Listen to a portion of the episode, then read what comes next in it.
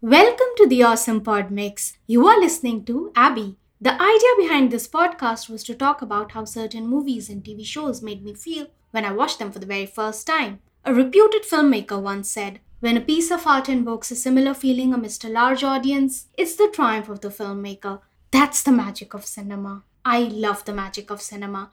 Today, I'll be talking about the eighth episode of Marvel Studios' She Hulk, Attorney at Law. Whether Marvel creates movies or TV shows, they are all cinematic. This episode's title is Ribbit and Rip It, written by Cody Ziegler and directed by Kat Coiro. It's the fourth series to have a Kevin Feige production credit after Hawkeye, Moon Knight, and Ms. Marvel. The episode opens with two robbers robbing 65 inch smart TVs from Monahan Wholesale. Monahan is a reference to Drew Monahan, the show's art director. Their previous work credits include Loki and Spider Man Homecoming. The robbers discuss whether OLED is better or QLED. One of the robbers says OLED has better color resolution and picture quality. I wish I could buy an OLED TV. Then I would be able to watch a certain day for night scene of a certain TV show. You know what I'm talking about. Leapfrog intervenes to stop the robbery. Eugene Patilio is at She Hulk's office narrating how his superhero suit caused third degree burns. Eugene is lying through his teeth because the robbers weren't as scared of him as he claims. We did spot Eugene in episode 5 collecting his superhero suit from Luke's shop. He was in the background when Jen met Luke for the first time, so obviously Eugene is planning to file a lawsuit against Luke. You can tell from Eugene's expression that he's not earnest.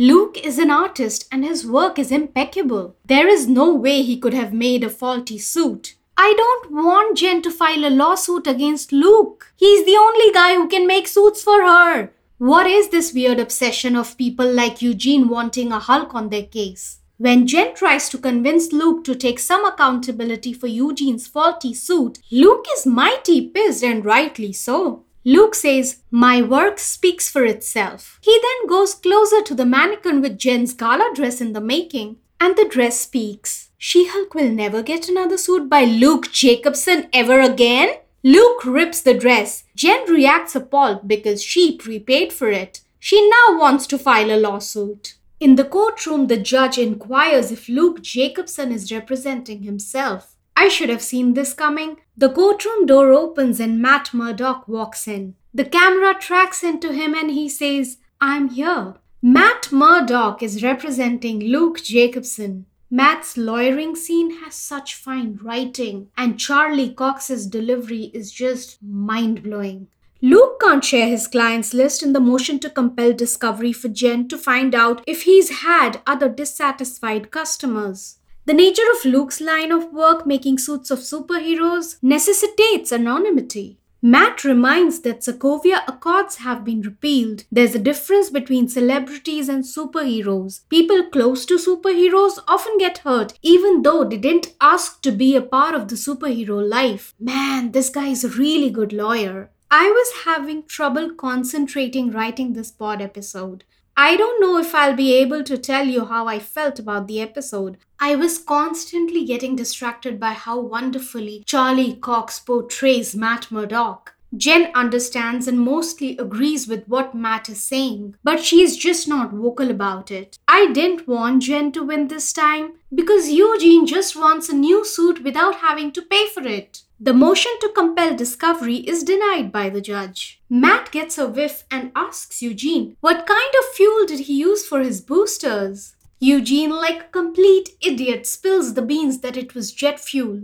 When Luke calls Eugene out on that, Eugene blatantly denies the use of jet fuel. Matt says, I know he's lying. Just don't ask me how I know. Because of his heartbeat, honey. I know. Matt and Luke win the case because Luke had given explicit instructions to not use jet fuel with the suit. Case dismissed. Matt is so smooth with his lawyering skills and appearance and charm that I can't wait to see Daredevil born again. Jen wants to patch things up with Luke, but he hates her now. At the legalese bar, Matt buys a drink for Jen as a peace offering and joins her. Jen asks, What's your story, Matt Murdock? You are from New York, but you flew all the way out here for a product liability case. Matt says, Luke Jacobson made a couple of new suits for me, so I owed him one. Jen says, doesn't really look like it. Sweetie, you don't know he's a superhero. He's Daredevil. Matt says,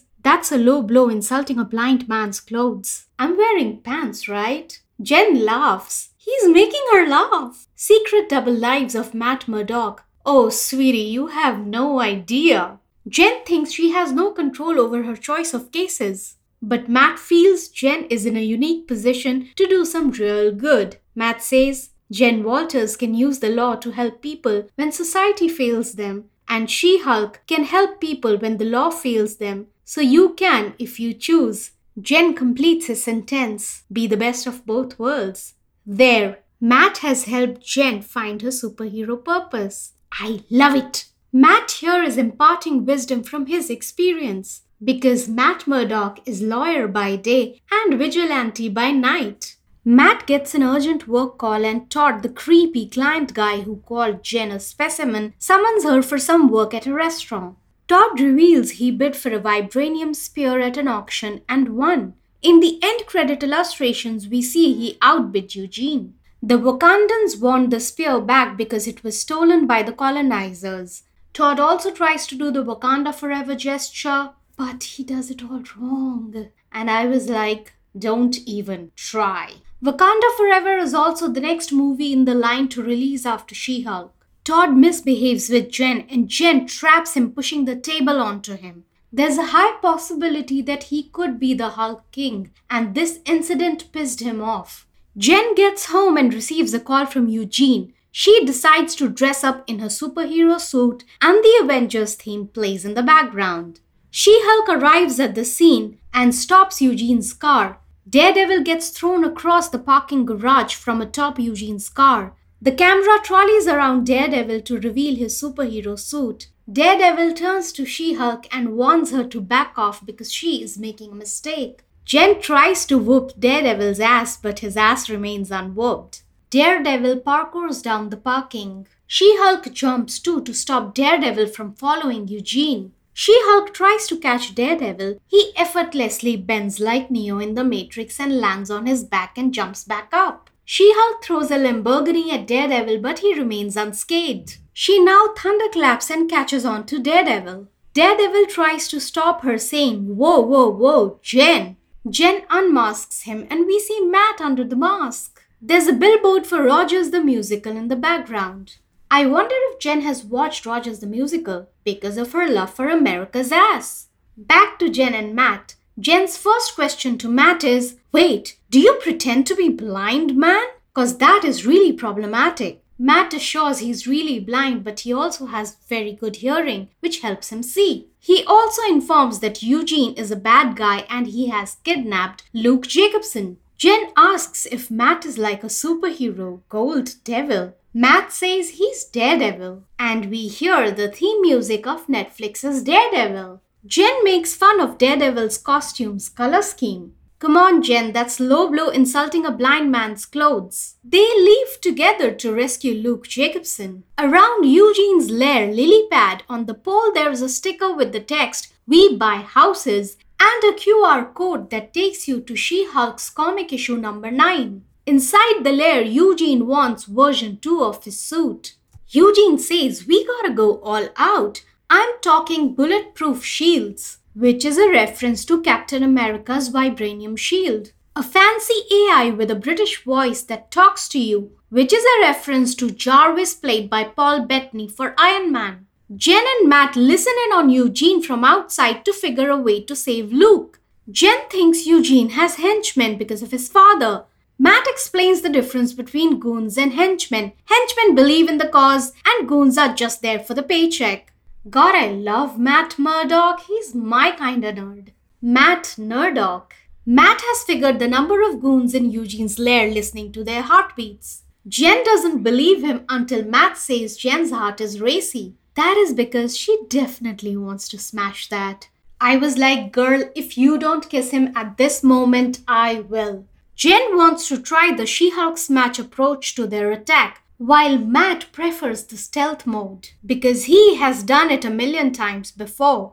Nice callback to the one take hallway fight, by the way. Inside Eugene's lair, there's a frog signal like the bat signal. She Hulk gives Eugene legal advice and Daredevil adds his two cents. Eugene asks if the devil ninja guy is also a lawyer. Daredevil says, I'm just a big fan of legal dramas. Same dude, same.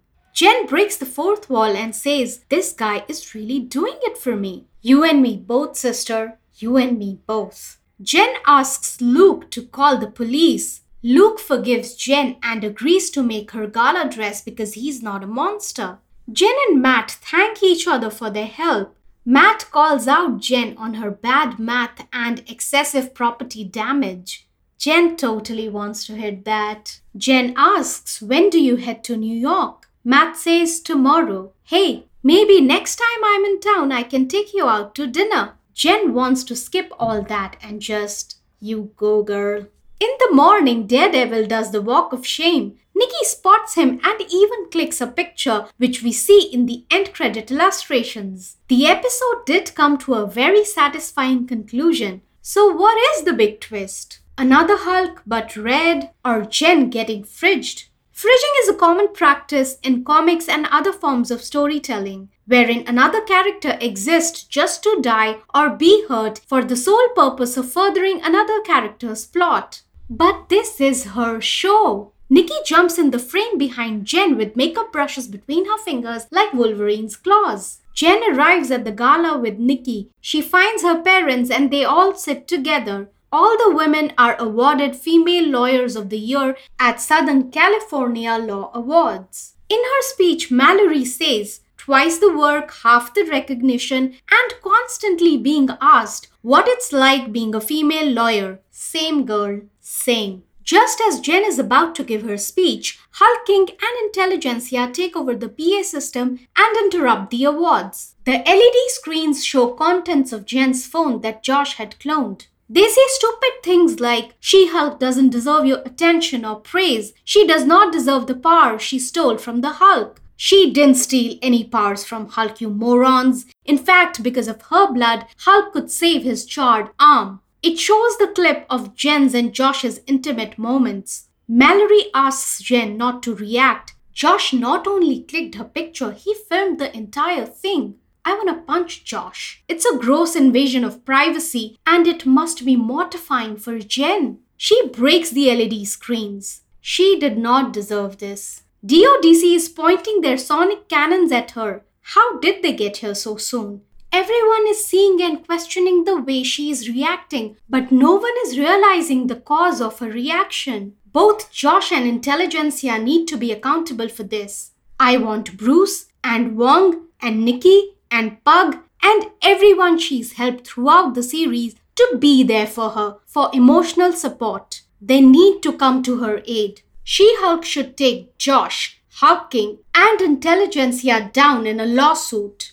Now, my favorite penultimate episodes include WandaVision, Moon Knight, Ms. Marvel, and She Hulk. My reason for liking this episode is not just because of Daredevil. It's because this episode has flawless writing and some crackling dialogue. I loved seeing Daredevil smile and be flirty and funny. BT Dubs, Matt slash Daredevil was also funny in the Netflix series. That is, if you watch the show carefully. You can listen to the Awesome Pod Mix and subscribe to it on Apple Podcasts, Spotify, Amazon Music, and Google Podcasts. If you like what I'm doing, I'll soon be launching the Awesome Pod Mix page on Patreon, and you can support me there. Thanks for listening.